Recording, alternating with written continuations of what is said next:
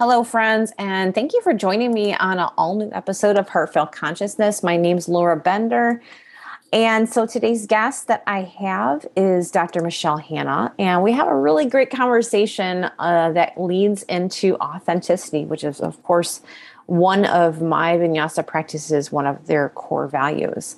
So I hope you enjoy the episode. Thank you again for listening, and I will check in with you on the other side.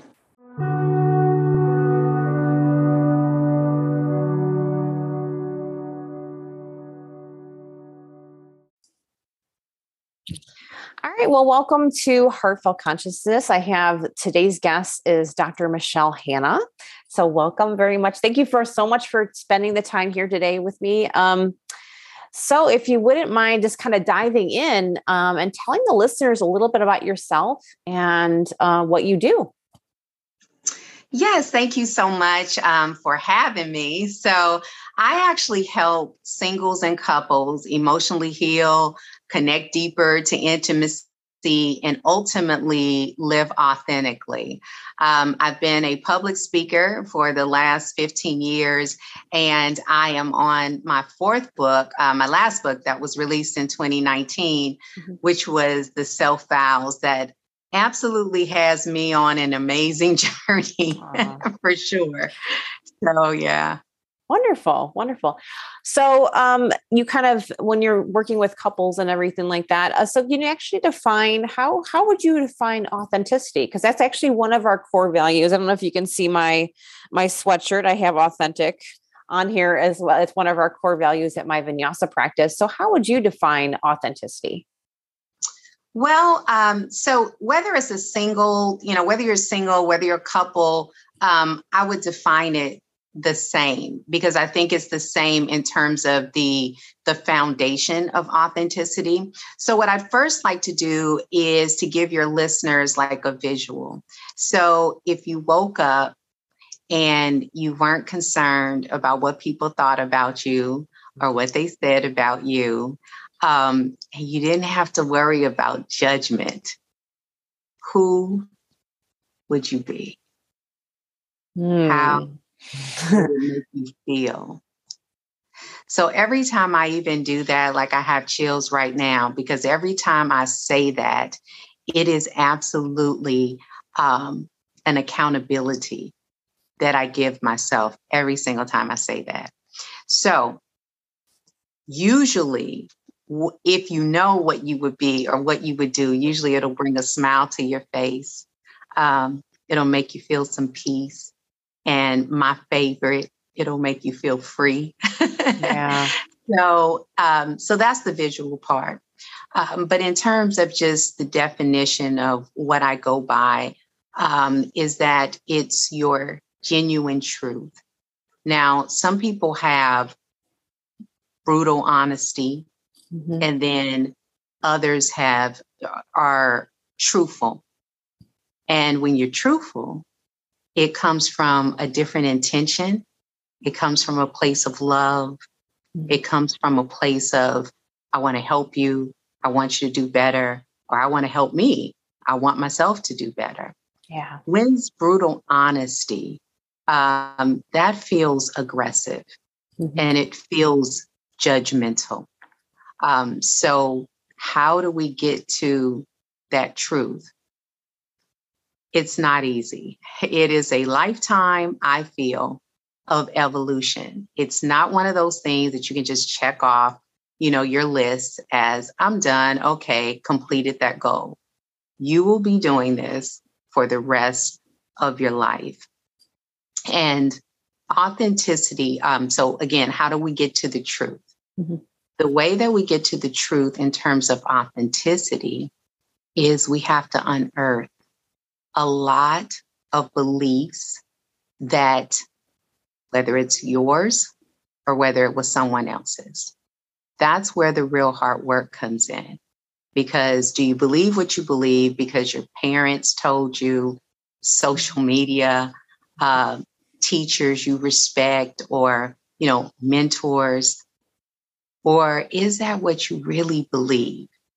Is that what you really want to do? Do you really want to live your life in whatever way you're living it.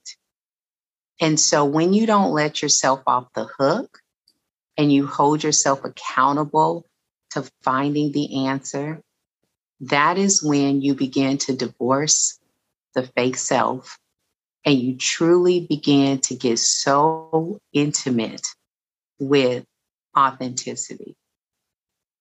Yeah, that's a beautiful answer. And I loved how you really broke it down there and having us visualize those first couple of questions that you just kind of put out there, posed, just discovering that. So can you be authentic in your personal and professional life? Like, I feel like sometimes people just assume that it just might have to be, this is just your personal self and that's how you're reflecting out. But can you project that same kind of authenticity in your professional life as well? Yes, and it has taken me years to figure that out, because I used to be an assistant dean for a university. Mm-hmm. So you can imagine with academia, and admissions, it was a very, very conservative environment. Right. And I often felt like I was suffocating, but I didn't know why I felt that way. And then I realized, like about 10 years ago, as I started to really do a lot of this work in terms of authenticity just for myself, I realized the reason why I felt that I was suffocating is because I wasn't being authentic. I felt like I was forced into being something that I wasn't. So I'll give you an example of how I know that we can really be authentic in our professional life. Mm-hmm. So in order to be authentic, I believe you have to be vulnerable. Yes. In order to be authentic. Some of our greatest leaders are vulnerable. They show us their woundedness and we connect to that. They're not afraid to ask for help. Mm-hmm. They're not afraid to say, you know what, I made a mistake. And then they show us how to navigate through that. That is authentic. And it's also creating a deeper connection. So to think that we're supposed to be perfect and to not have empathy for each other, or if we're in leadership, to not have empathy for the people that we are leading or we're managing, that to me disconnects from what I feel authenticity is in your professional life and in the workplace. Mm-hmm. So if you're struggling with that in your personal life, you're going to struggle with that in your professional life. Mm-hmm. And sometimes maybe you need to change professions, mm-hmm. Mm-hmm. And so where you really can be who you are. And sometimes that's just very scary for people. But you have a choice to embrace this journey. You have that choice. And yes, that choice takes a lot of courage. It does. Yeah. Because when you just say, okay, I'm not going to make any waves. I'm just going to believe that. Okay. I'm going to go along with the flow. Right. Mm-hmm. Or you're going to just be in the raw of it. And raw spelled backwards is war. So either I'm going to war with myself, I'm going to war with others, mm-hmm. or I'm going to be in the raw, which is the truth. And let's just ride it till the wheels fall off. And even when the wheels fall off, we'll ride it some more, because that is the true commitment, not only to authenticity, but it's the true commitment to self. Mm. Yes. So do you feel like, was there like a major shift? How did you come across, like when you were struggling, when you were that assistant dean position. What do you feel was that shift that all of a sudden pushed you like, oh, well, this is what was going on all along. Was there something that kind of like spoke out to you that allowed that to happen? So I began to actually just really think about why I had suffered from so many illnesses. Mm. And I started to really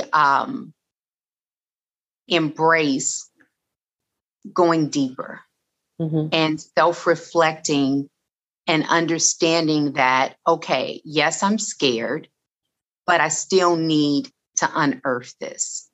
I need to know why, that I ended up with cervical cancer and then endometriosis and then adenomyosis and then tumors and then cysts. I needed to figure that out. Mm-hmm. And at that particular time, I was dealing with, I had a hysterectomy mm-hmm. that had left me with severe damage to my pudendal nerve. And I had just come to a point where I didn't understand why all of this was happening to me. Mm. And so when I started to think about that, I went back to when I first had gotten diagnosed with cervical cancer. I was the assistant dean for that university, mm-hmm. and I never would take lunch. Because I was so scared that I was going to lose my job, mm-hmm. Because I just felt like I got to keep on working. I got to show them that I'm worthy, that I'm valuable. And I should have basically went to the doctor even more than I was, even mm-hmm. when they were telling me there's nothing. Right. I should have fought more because it was my body and it was me. Like, forget the job, Right. But I was so scared that they were going to fire me and then they were going to think that I couldn't do my job. And at the time, I had went through a divorce and I had this, child that was looking up at me. And because of that, I was so operating and definitely the opposite of who I was in terms of authenticity. Mm-hmm. I definitely wasn't operating in my truth. That began to be very stressful for me.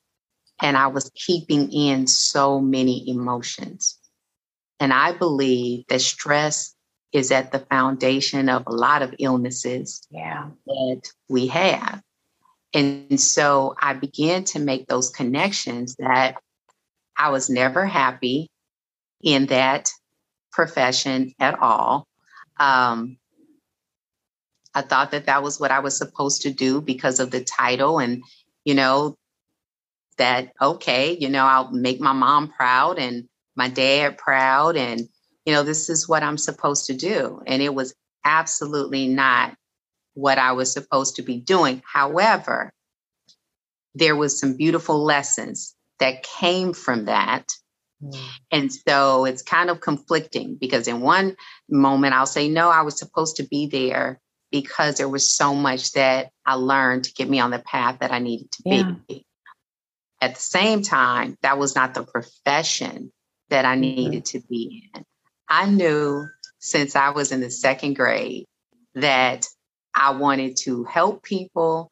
I was even saying then that I was going to be a child psychologist because, I was a child. So in my mind, child psychologist. But that was what I knew even then. So it's interesting how we will allow people and situations to get us off our path and get us disconnected from purpose. And then that's how I, ended up in that position that was probably the most stress I've ever been in my life. Couldn't sleep, none of those things. So that was what really, once I started to reflect, I started to connect the dots in why my illness kept, it was like we'd take care of one thing and then I go to the doctor and then it would be something else. Wow. And I truly believe a lot of that was connected to I couldn't be free, or at least I thought I couldn't be free. Yeah, I didn't think I could speak my truth. I didn't think I could really use my voice. Mm-hmm. That's a lot of stress, and that's very emotionally painful to feel like your voice really doesn't matter and you have to just do something because you think that this is the way you're supposed to do it. Yeah. So speaking of lessons, many of us had to pivot and just kind of change maybe our whole perspective on how to handle ourselves going, through the pandemic and everything, which is still kind of continuing on right now. So what do you feel was probably the most valuable lesson from over the last year that you encountered? Wow. Yeah, I know. It's like the bomb, drop the bomb on the last question here. I know, because, I was able to pivot quite well when the pandemic started. Mm-hmm.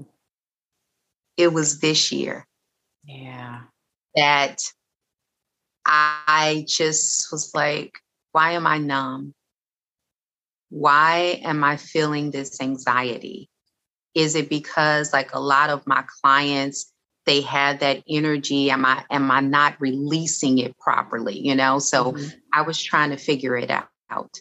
Then I lost a very good friend of mine, and I didn't even know what was going on until she was already in the hospital.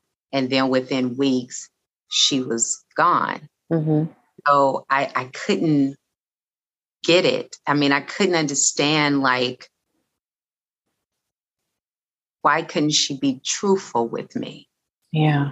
With me, of all people that have dealt with 20 years mm-hmm. of being ill. Like, wait, what? So I was feeling betrayed, and I was grieving, and I was hurt. She was only 41 years old, and I just couldn't understand. And then yesterday, another childhood friend died of leukemia. Wow. And I knew that she had only had, I found out when she only had 45 days, she made the 30. And so I was trying to deal with grieving the other situation that happened at the end of September. Yeah. And then to start trying to put that together in what I was then just told, and then to be told yesterday that she was gone. So I sit here in the most authentic way today, to tell you that the greatest lesson I have learned is that I've given so many lessons to so many other people. And all of those lessons, I need them so bad right now for myself. I need to just be okay with taking all those lessons in real tight and just working through them and experiencing them and just being.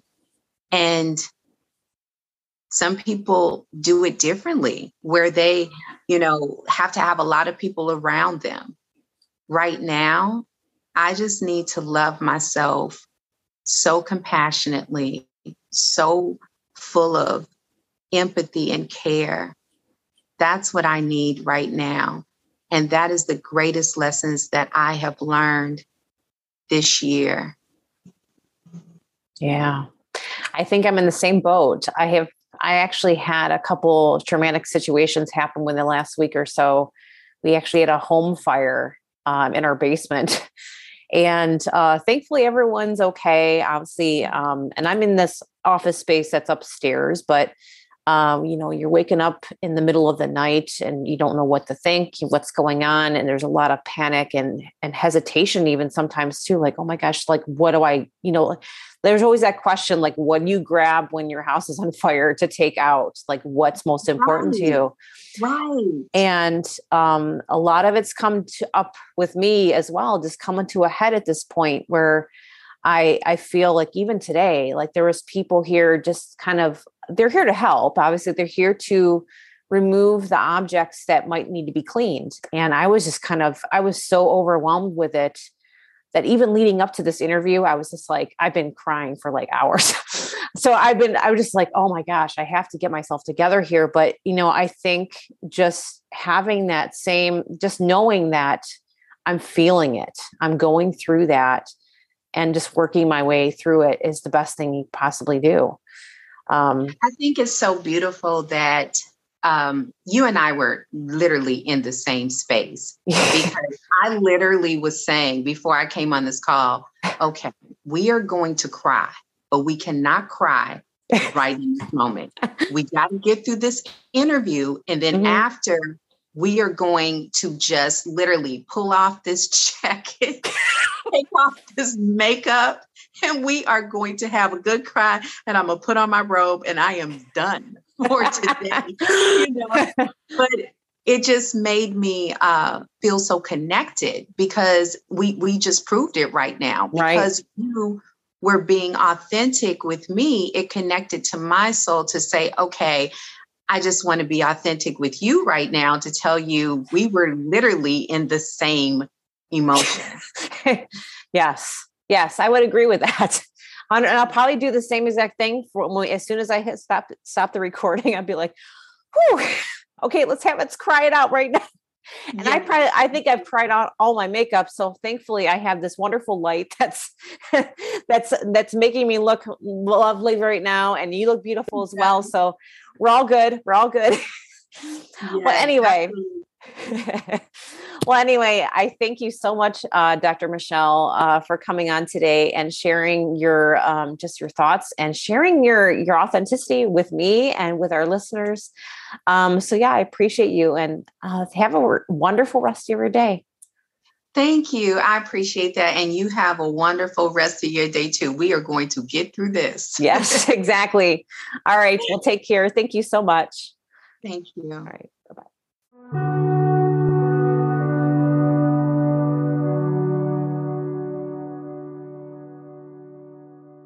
All right. So I hope you enjoyed the conversation with Dr. Michelle. So as always, don't forget to share, review, and subscribe. Be well, my friends.